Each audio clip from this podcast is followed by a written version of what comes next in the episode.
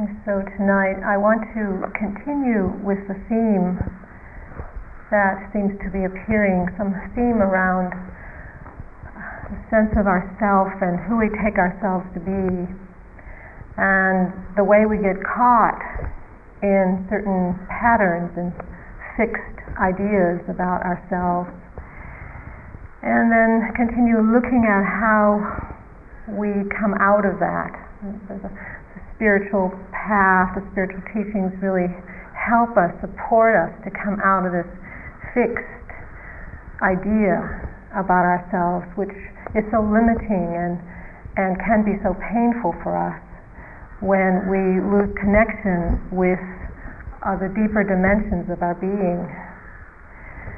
And so, what we're doing is continuing to explore and look at what actually interferes with that connection and how can we feel more deeply into that? How can we live more from that uh, truer place of ourselves?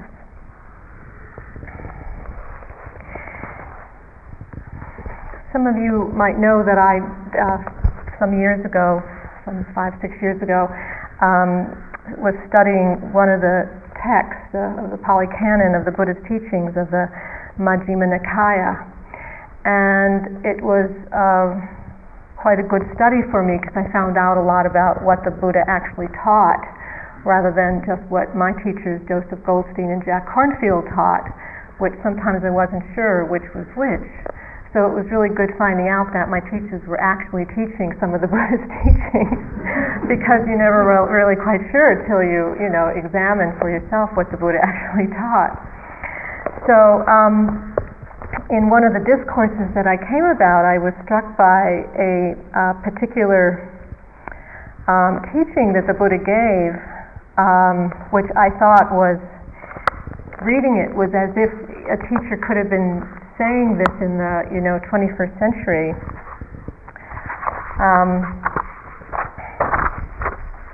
in this particular sutta, which was sort of it's called the Greater Discourse on the way the ways of undertaking things, but sometimes the names don't necessarily um, point to what's in the discourse. But in this particular one, uh, here the Buddha states a wish that people have, and of course the the suttas are in present tense because the Buddha is giving the teachings, and um, I wrote that is as relevant today as 2,500 years ago. And this is what the Buddha said that people, this is what people wish. If only unwished for, undesired, disagreeable things would diminish, and wished for, desired, agreeable things would increase. If only that could happen, then I'd be happy. In other words, if only things I don't want would go away and I could get what I want more often. Isn't that just what's happening like most of the time? You know, that's what we're wishing for. If these unpleasant things would go away and more pleasant things would arise. And when I read that, I was really struck because, you know, that was so long ago. And in some ways, it seems that the human psychology, at a very kind of basic way, hasn't really changed very much. Seems like a, we're sort of still caught in this, you know, wanting certain things to come about and, and not wanting other things to be here. It's really that if only lament if only I could have this, or if only this would happen, or if only it would be like this. You know, this if only, which is, you know, in Western psychology, one of those those phrases that you're supposed to be very watchful of, because it's just leading you down a road of more pain. Anytime you think if only, because it may not turn out quite the way you want it to. So, if we're really wishing for these disagreeable things to go away, I think it's worthwhile to really look at what makes something disagreeable. Why is our experience so disagreeable sometimes? I mean, when we really look at it at a very basic level, and I think this is something we can do with our mindfulness and our investigation is really look at these unpleasant situations and say, what, what is it about what's going on right now that I'll do anything to get away from it or to change it?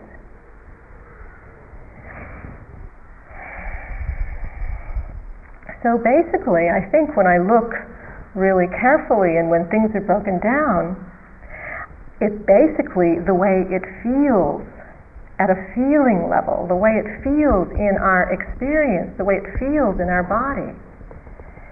We don't like unpleasant feelings.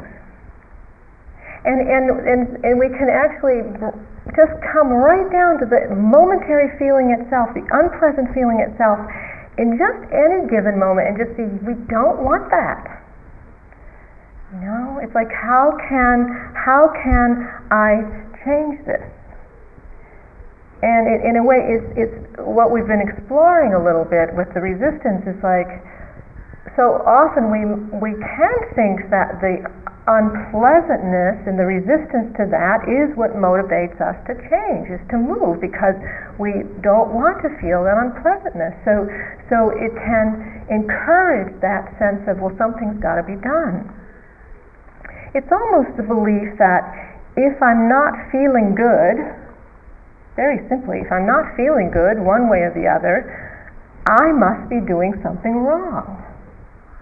And there's a way that we even might personalize that. It's, it's, it's I'm not feeling good because I'm doing something wrong. Rather than there's an unpleasant experience arising and at some point it will change because it has to. You know, but so often we take it personally that I must be doing something wrong. So therefore, there must be a way to be or something to do that is right. You know, if I'm doing something wrong, then I have to find that which is right. And in other words, something needs to be fixed. You know, there's a problem. I'm doing something wrong and I have to do it right. And so we get into this fixing mentality as a, as a way of being. No, we have to fix something. I'm a problem. Usually it's I'm the problem. and I need to be fixed. And perhaps if we look at our meditation, you know, and, our meditation through the day, we might have a sense that when we're not feeling very good in the meditation, we may have some unpleasant you know, agitation or some pain in the body or uh, a, a grumpy mood or there's, you know, I must be doing something wrong. That often can be the way that we, we understand the experience. Rather than, this is just what's occurring right now this is just the way it is right now. You know, kind of, kind of, you know, we can see though too. Those of you who've been practicing for a while, have looked at this for a while, you can maybe reflect on that's one of the movements that happens in our attitude is that perhaps we're not personalizing our experience quite as much, but we can begin to see, oh yeah, it's not me so much, it's just agitation arising or unpleasantness arising, and then seeing if there's some way that we can actually uh, uh, begin to tolerate. Sometimes I really feel it's a, a, a, learning to tolerate, even though that sounds, maybe that doesn't sound so settled, you know. Um, but there's a kind of a way of, of learning to have more capacity, maybe that's a better way of saying it, you know, that we increase our capacity more and more to be able to ex- to experience these difficult aspects of our ex- of our experience. So you might reflect on that for yourself in your meditations. I mean, if that if that's something that occurs for you, a sense of this, it's almost like it can it can become such an ingrained pattern that you know, even when, when something's going well, and this happens so much for people, when something's going well, we really want to hold on to it because we don't want it to change back into it, the unpleasantness. You know, and we can feel agitated about the fact that we know it's probably going to change. And so we're holding on, and so therefore we're actually not getting a chance to really feel the fullness of the pleasure that's here because we're already anticipating the loss of it because we don't want that unpleasantness. And so often then the grasping or the holding comes in, arises in the middle of our happy situations or our pleasant situations because of the, the knowing very well that it will change. We know that it'll change, but we don't want to really completely acknowledge that. So, so yet the agitation and the fear can still arise, the, the attachment can still arise. So we can get caught in this right and wrong duality. You know, this is right, this is wrong. When I do this, I'm right. When I do this, I'm wrong.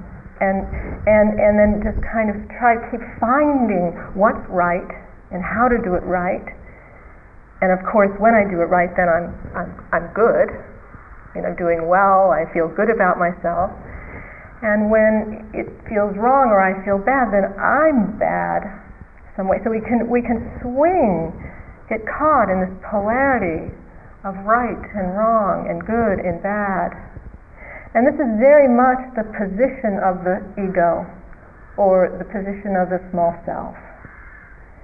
The ego only knows polarities that's, its existence is based on the polarities. The small self, the sense of self, is always trying to find something else that's going to be better or happier or more content. It's, the, the ego is never satisfied. And so when we're identified with ourselves as the small self, as the ego, we are never satisfied because the ego is never satisfied. It's kind of a disturbing thought on some level because we find ourselves identified so often. But what we're identified with is that that need, which is the pattern of the ego, is to find that which is right, and what's right is going to feel good and make me happy. So we get caught in some kind of perpetual search that can never come to an end until we actually see through the ego itself and the way we identify with that position. That's what spiritual practice is about. It's like getting out of the whole game completely. That game of duality, of polarity. So we're just not even caught up in that anymore. Maybe really, at a more basic level, there is no right and wrong. Let's read this um, little story. Seems to fit here from a Chasid, a Sufi Sufi story. Two disciples of an old rabbi were arguing about the true path to God. One said that the path was built on effort and energy. You must give yourself totally and fully with all your effort to follow the way of the law to pray, to pay attention, to live rightly. The second disciple disagreed. It is not effort at all.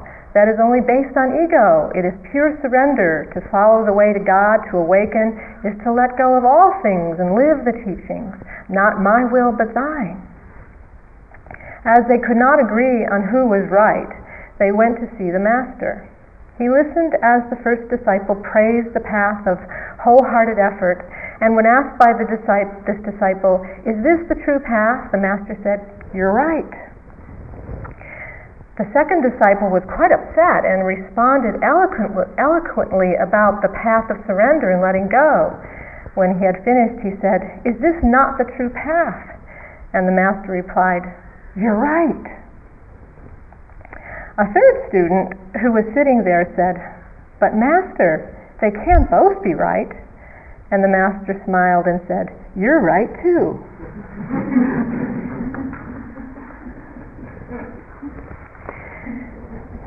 So maybe there's somewhere else that we have to go, somewhere else we have to look to find out what's right. And maybe we don't even need to throw out the word right. Maybe we just need to really look at it in a completely different way. This is also uh, Sufi, Rumi, the great poet Rumi. Out beyond our ideas of right and wrong, there is a field. I'll meet you there. When we lay down in that grass, even our ideas of you and me fade away. Even our ideas of you and me fade away. Because it seems that we have to move beyond our ideas. And so much of what the meditation and the teachings point to is the letting go of the constructs letting go of our conceptual structures of the way we think things are, particularly the structure that builds ourselves up into somebody, this self that we think we are.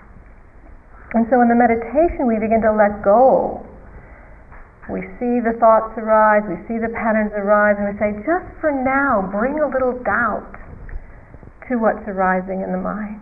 Don't believe everything that is arising in your mind. Let go, drop in to this present moment in some other way than you have been reinforcing for your whole life. And as we do that, as we begin to let go of these constructs and these ideas, we can then begin to listen to something else. It's not that there's nothing there when we let go. But actually, there is a quieter inner voice, we might say, or rumbling, or, or some kind of intuition, or, or some kind of sense of things that begin to speak to us. And one way that I like to talk about it is as if the mind, when we let go, it's as if our mind drops into our heart and sometimes I actually experience that where the, all the mental rumblings and the activity, when it starts to get quiet, there feels like there's actually a dropping of that energy into my heart, into my more of the center of my of my body. And it seems that then there's the possibility of touching the seat of our wisdom something that is more wise, that is more true than anything that our mental uh, small mind can fabricate. Something that seems to touch some, something that's much more deep and profound and vast. And perhaps there, from this place, the, the sense of what's right can take on a very different meaning because perhaps we have a sense from there of knowing what's right. And it may not be a right that is an absolute right, meaning that it's right for all beings at all times and all universes, you know, like some absolute law, but it's right for me. You know, it's it's it's it's it's my truth. It may not be your truth, but it's my truth. And I know that because when I feel into it, when I sense into it, something comes into alignment. There's a way that I feel a sense of wholeness in myself. It's, so, it's almost like something wakes up in my being. Something starts to sing. There's almost like the right pitch, the right tone in my being. And we all may have different ways of, of experiencing or sensing when we come into that alignment with what's right. Or another way of saying it is what's true. My truth, our individual truth. And in a way, then we don't have to look for an absolute truth. You know, perhaps there there is an absolute truth, and and I won't even say perhaps. I mean, there is an absolute truth, but as soon as you start to put some kind of words around it, then everybody starts disagreeing. That's not the absolute truth, it's this absolute truth. And yet, I wonder, and I certainly have some sense that a lot of people are talking about the same thing, but as soon as they start opening their mouths, they just get into trouble. If everybody would just keep their mouth shut, maybe we'd be a lot better off. Maybe that's why we, you know, the silence is kind of a nice refuge for us because we are encouraged to keep our mouth shut. and we know that we don't experience um, as much difficulty um, with other people when we stay more quiet, when we are a little bit more silent, you know. And yet it's not that we don't feel some kind of truth that we're all sharing here together. You know, we, we share something in the silence. We share something that is, you know, not even really possible in some level to name. And yet my sense is that we're all feeling something together, we experience something together, we hold something together. And so maybe, you know, maybe it doesn't need to be named in a way that this is true for everyone, but I think that each one of us can say, this is the way I see it. This is what feels true for me. This is what feels right for me. And it may be different than your view or your way, but I respect that. I can respect. I would. I'd like you to respect my way, and I can respect your way. And it might it might be a way that we begin to meet each other in a much more harmonious way if we can feel into that our individual truth.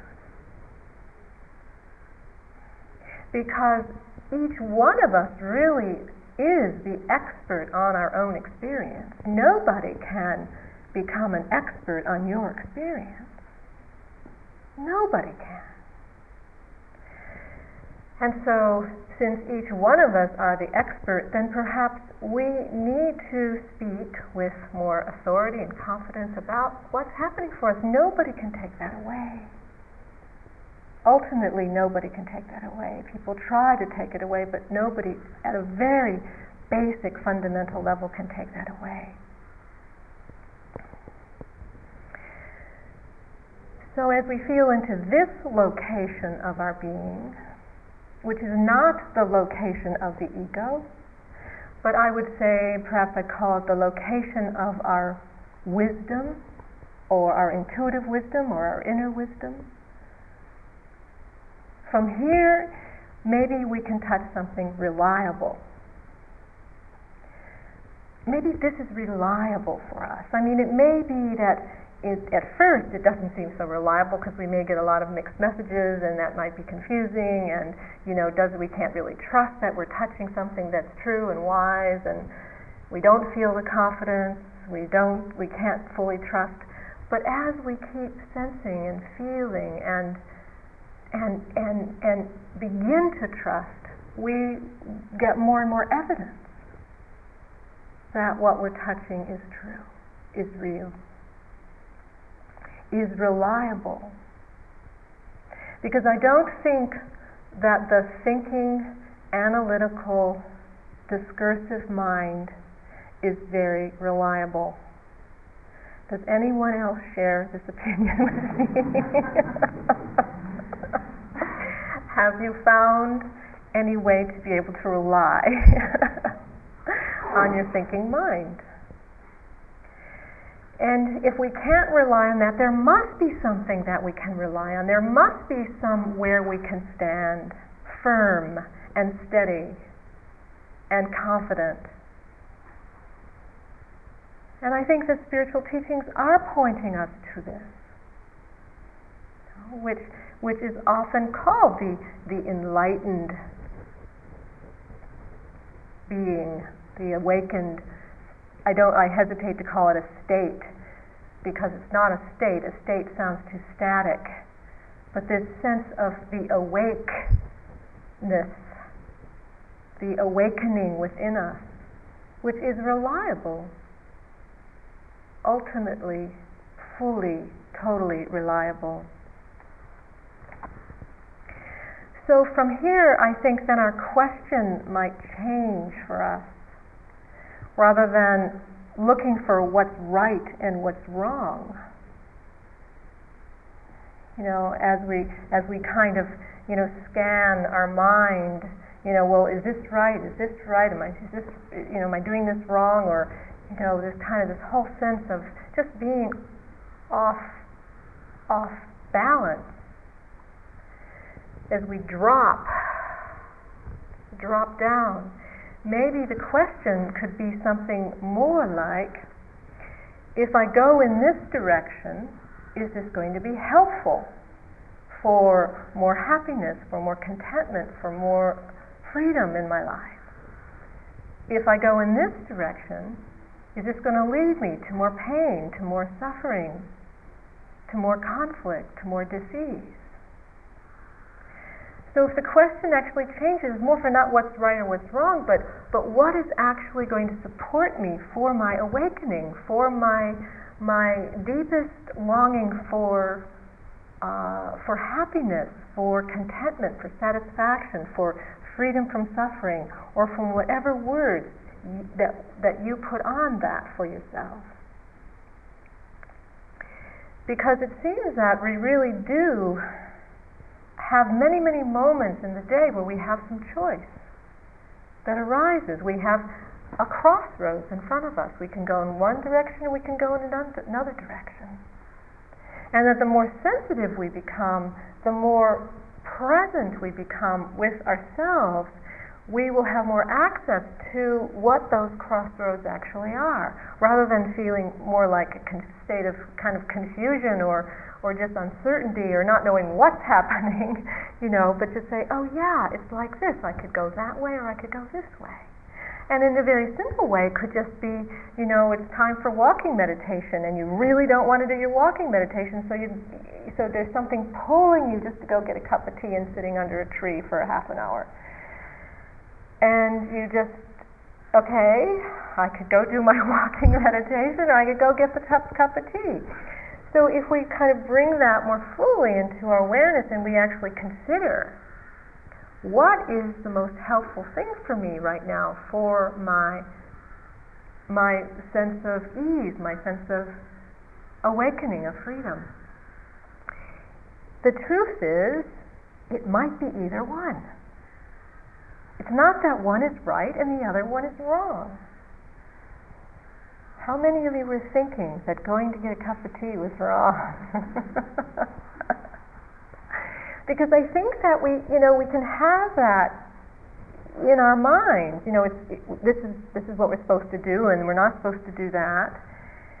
And yet, if we again we sense in more fully, it's like, well, well, it's not right and wrong. It's like, well, what do I need right now? Perhaps I'm really struggling I've been struggling for a day and a half. You know, I've just been, my mind's really distracted and I'm feeling really moody and, you know, I really need to go sit down under the tree with a cup of tea for a little bit. If I walk, it's just pushing too far past my capacity to deal with it. that's one side. Or it might be the other way where, well, let's see, I've been kind of taking it easy, you know, I've been cruising a little bit, you know, I haven't actually been working that hard, and it would really be nice to go sit under the tree, but I'm not sure that maybe I need to do a little bit more to really support what I came here for, my, my deeper motivation, my deeper intention for why I came. I'm going to go walk. So, so we, we can kind of sense in of course, that's a, a simple example. Sometimes we have much bigger, you know, much more important kind of life decisions or you know kind of more things some, some things that might be happening in a moment that are feel conflictual with another person and what do we do? How do we proceed? And we won't know. We won't always have access to what feels right for us or what's right for us. And sometimes time is marching on and we have to just respond and many times we might make a mistake. We might not find out till afterwards, a little bit longer. Uh, even an hour could be a week. And we, we, we realize, oh yeah, I could have done it this way. And then when that come, when that arises, then we can mark that so that when we get into the situation again, we actually have more information about ourselves to help us make a decision a little bit differently that is more supportive, that is healthier for us. And yet we need to keep paying attention. Because the only way to really know what is right, what our truth is, our momentary truth, and it changes, that's the other kind of slippery thing is that something that might feel right one moment and the next moment might not be the right thing. And so we really are called on to stay very immediate with ourselves. Just in case something changes pretty quickly, are we there for it? You know, are we present for ourselves? Because the first thing that has to happen is we have to invite in this presence this mindful way of being. Because it's only the presence that allows us to actually see what's happening so that we can put what's happening on the table, look at it well, and then not get into a either kind of rejecting kind of patterns or holding and attaching kind of patterns. But to be able to just say, yeah, it's like this right now. How do I need to respond to this? What needs to happen right now? How do I need to move in this situation right now? Without getting caught in our expectations of ourselves and ideals about who I'm supposed to be and, and all the messages that have come to me most of my life from my parents and all the outer authorities and, and the, the, the religious institutions and the government and you know we're under some pressure here. We've got a lot of messages a lot of mixed messages a lot of influences over our life. We call this our conditioning know, this is the conditioned self. The self that has formed into an ego structure, a kind of an egoic structure. And so now we're looking, we're drawing on this, this mindful presence, this consciousness, the light of our consciousness to take a look at this conditioned self. Say, oh wow, look at that. Oh, I've been doing this for a long time. Do I want to keep going down that road? Gosh, I didn't even know I was doing it. And then one day we kind of wake up and we go, oh, I'm, I've, I've had this, you know, I've had this. It's sometimes it's really painful, you know, to kind of wake up after like ten years. You wake up and you go, wow, what was I doing? you know, how did I get caught in that? And sometimes we can feel like we've just woken up from a dream or some kind of a trance that we just didn't, we couldn't get out of. We wake up and we go, oh yeah, I don't want to do that anymore. And then we just start backtracking as quick as we can so that we don't just keep going in the same direction anymore. You know? But we have to wake up. And sometimes that waking up also is not our responsibility. It's not, it's not like we can make ourselves wake up. If we could do that, everything would be a lot easier. But we can't. It's like,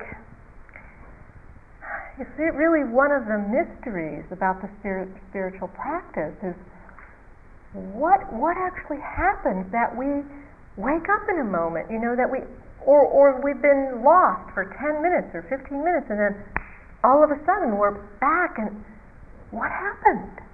How did that happen? Did you pull yourself back? Probably not. Sometimes we can kind of see that we're drifting off. There's enough awareness, there's enough consciousness, and we can kind of uh, pull ourselves back into a little bit more of an energetic state. But sometimes we are gone. You have that experience. You, you just, you know, you're out in Thailand or somewhere, you know, or you know, back when you were five years old, and you know, or with your with your partner, you know, a couple months ago, or and then and then then there's the the, the moment you wake up and, and then you realize, oh yeah, I'm at Gaia House. You know, I'm sitting here, and it's it's really as if just you you've been completely asleep. And sometimes, you know, in the traditions they call it sleepwalking.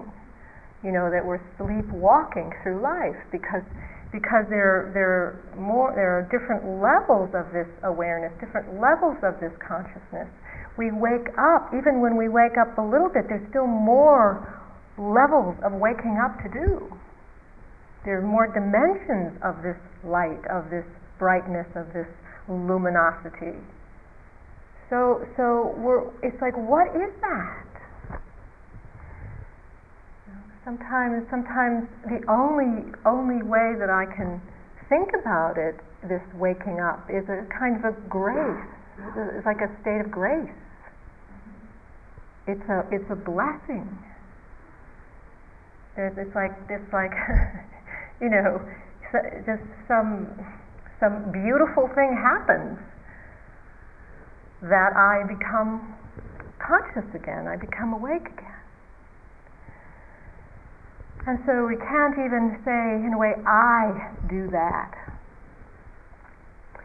So if I say that I, I don't do that, then it seems that we have to have so much more kindness towards ourselves for the times that we're not so awake.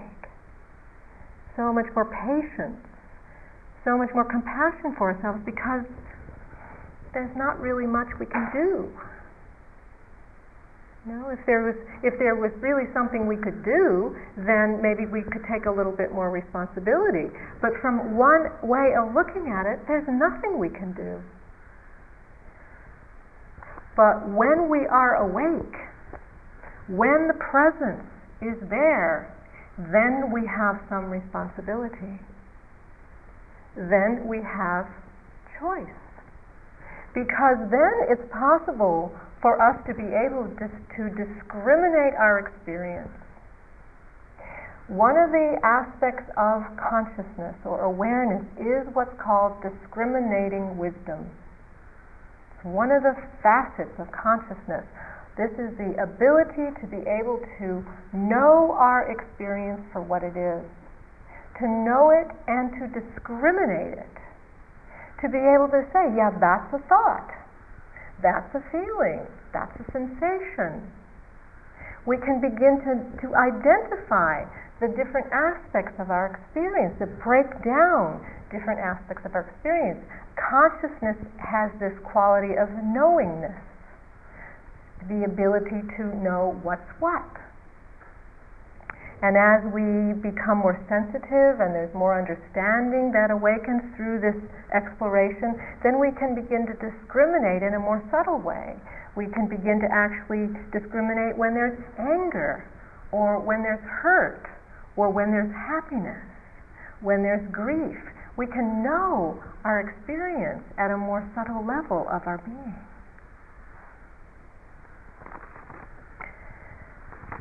And then we can even break down our experience further by being able to discriminate between what's called the bare experience, the bare experience like hearing or the taste or the touch in our skin,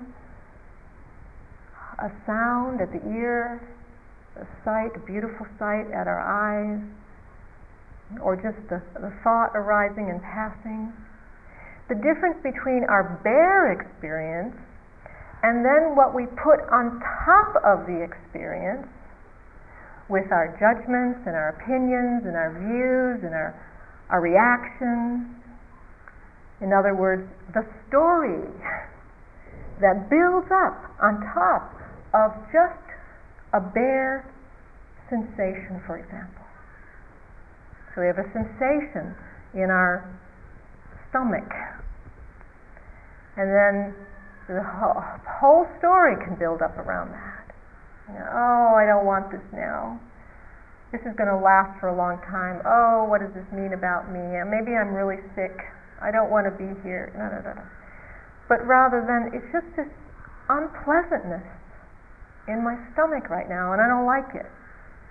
We can begin to discriminate the difference between the simplicity of our experience And then the whole conceptual layer, or we say the, the whole conceptual structure that gets built up on top of a momentary experience. When we can begin to see this differentiation, this is a doorway into freedom. Freedom from the identification with the sense of self, the sense of me. Because me gets built up through the story, the judgments, the opinions, the views, the ideas, the expectations, the beliefs, the reactions, the attachments.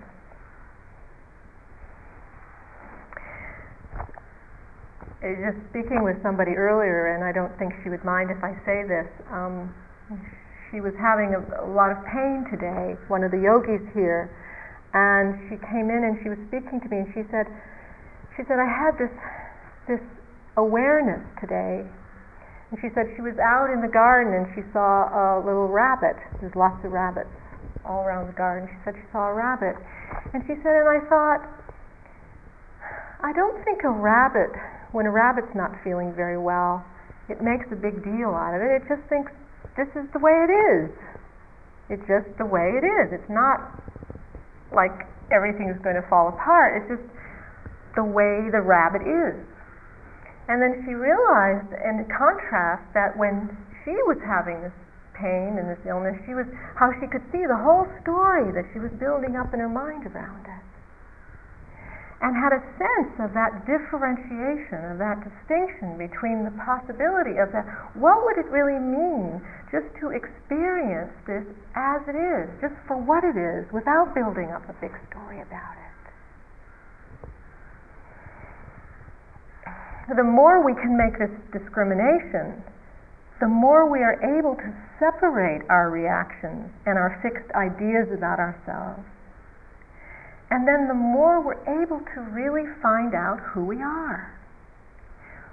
Who we are at a more subtle level of our being. Not who we are in terms of our personality and our conditioned self. We find that out too through the investigation, but as we start to break that down and not give as much credence to that whole structure that's building up in the mind, we begin to find out who am I? Who am I really? Who am I if I'm not identifying with all those stories? Who am I really if I just let myself feel and sense and respond? It's not just feel and do nothing and be passive and turn into a vegetable and then not function in our lives anymore. I think sometimes I've even had that thought that enlightenment must be something like that, you know, where then we're just not motivated to do anything anymore because everything feels so great, so why even move, you know? It just sort of just, you just dissolve into light. You know, I think there's probably some aspect that that's true, but I think that the enlightened being doesn't stay there. Well, it doesn't. He, he or she doesn't because the Buddha didn't. The Buddha had the, this, this full realization and awakening, and then decided, with a little help, to teach for the next 45, 50 years of his life. Out of his compassion for all beings and the suffering of all beings. Very motivated, very committed in his life. But then would re- retreat to the forest for a little rejuvenation. And when asked, why do you go to the forest? Why do you meditate anymore if you're fully enlightened? And he said, well, it's the most pleasurable thing to do. Why not? you know, he had a choice. He could go to the forest and meditate and feel the bliss of the of the absorption states and the jhanas, or we could go and to the villages and work with the suffering people. He had a choice.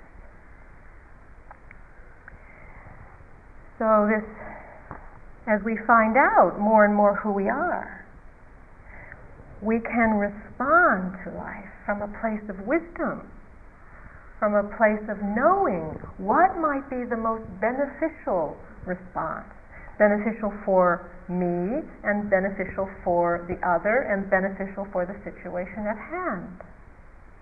Because we're moving from a place of a, a deep connection with all things. Have access, not just, we're not confined, we're not limited, we're not um, uh, narrowed by this small idea of ourselves but we start to open more fully to the truth of our being, which moves us into more the vastness of who we are. We're not this small, limited being that we think we are. It's who we think we are. It's only through the thought of who we are. As we let go of the thought, there's something that is something to know that is much more, there's a possibility for us beyond anything that we can even imagine. Imagination, again, is it's just the mind, it's just the thinking mind, it's, it's the small, polarized, dualistic way of thinking about the world, which is confined. So we begin to drop out into something that is unconfined something that is unconditioned, is not bound by the laws of this world. We start to touch into the nature, or sometimes we call it the true nature of who we are. So this requires us to challenge a lot of our old patterns and our self-images we're really we really need to be courageous in a way to, to do this. It's not really for the faint-hearted. That's why there aren't hordes of people who come to Gaia House. You know, we really have to look very directly and radically at ourselves in ways that may be hard or may, may be frightening, might be painful.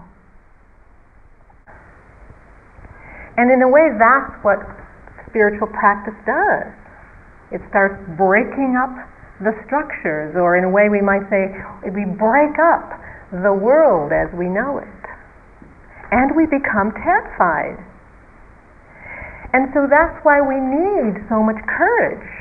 We really need so much courage to keep, continue to look at the truth even when things become scary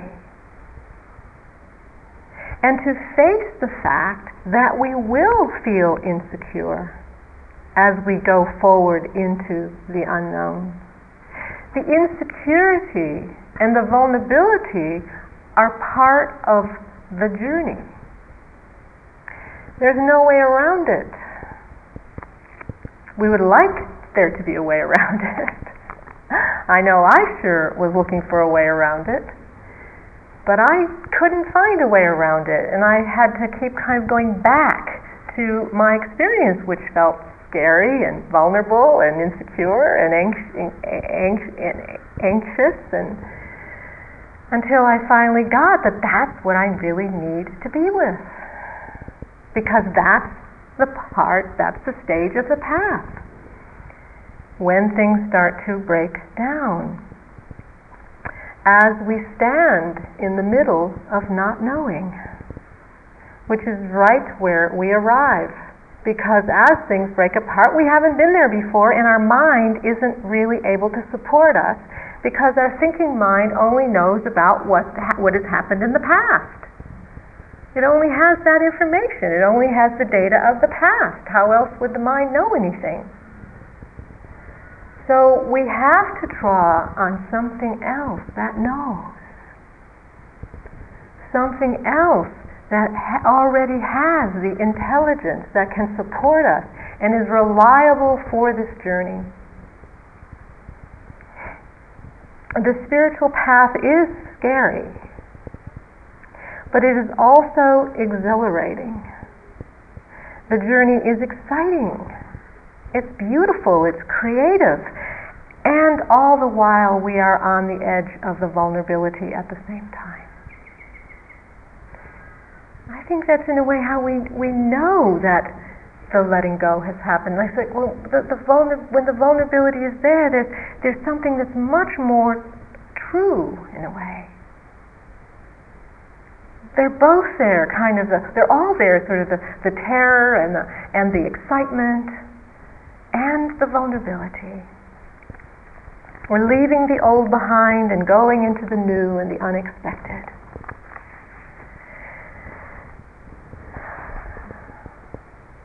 A couple months ago, when I was home, I saw there was this documentary on TV. Oh, it was 60 Minutes. We have this show in the U.S. called 60 Minutes, and there's like these 10, 15 minute clips. And on this particular week, there was this clip of this um, man who was, um, it was present time, this man who, they, they have just invented and, and put together a space capsule that an individual person can go into and go out of the atmosphere into orbit. Kind of a, I think they're doing this so that eventually people can pay money and go on a trip outside of the atmosphere is kind of another thing to do, you know, just because we're always looking for more things to do more exciting and adventurous things to do. So they finally have developed this particular space capsule for uh, one person that they just he goes up, he just goes out of the atmosphere and then comes back. Well, they were showing this. They documented this whole this first journey, and this was only this year. And this man who has been who'd been um, uh, learning and uh, practicing for this space shuttle got into the to the space shuttle, and uh, first time it's ever been done, and um, just was shot out. And they had the camera in the space capsule, and went up or went into orbit for just a very short time, and then came right back down just for the test. And I was thinking, wow, that takes a lot of courage. I mean, that is going right into the unknown.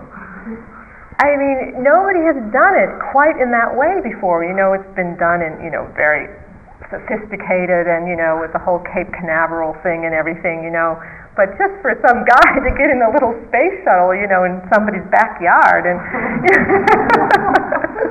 and sort of take off, wow, I thought, that's, that's courageous. And I thought, it's just, in a way, just what we're doing all the time. You know, we it, we don't know where we're going or what we're doing, and it, and it can feel very much the same way sometimes for us when we really let ourselves experience that vulnerability. Where are we going? What are we doing? Going right into the unknown.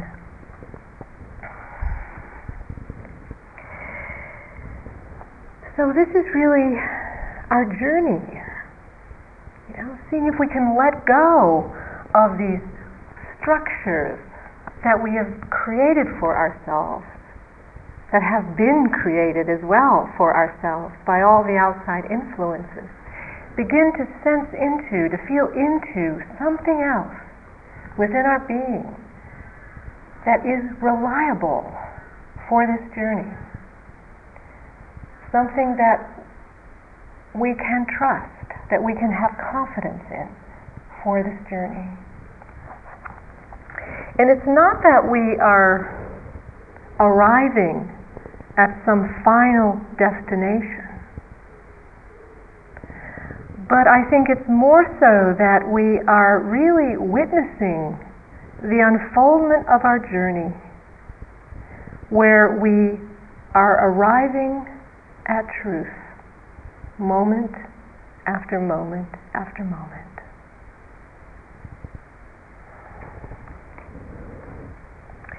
Let's sit together for a minute.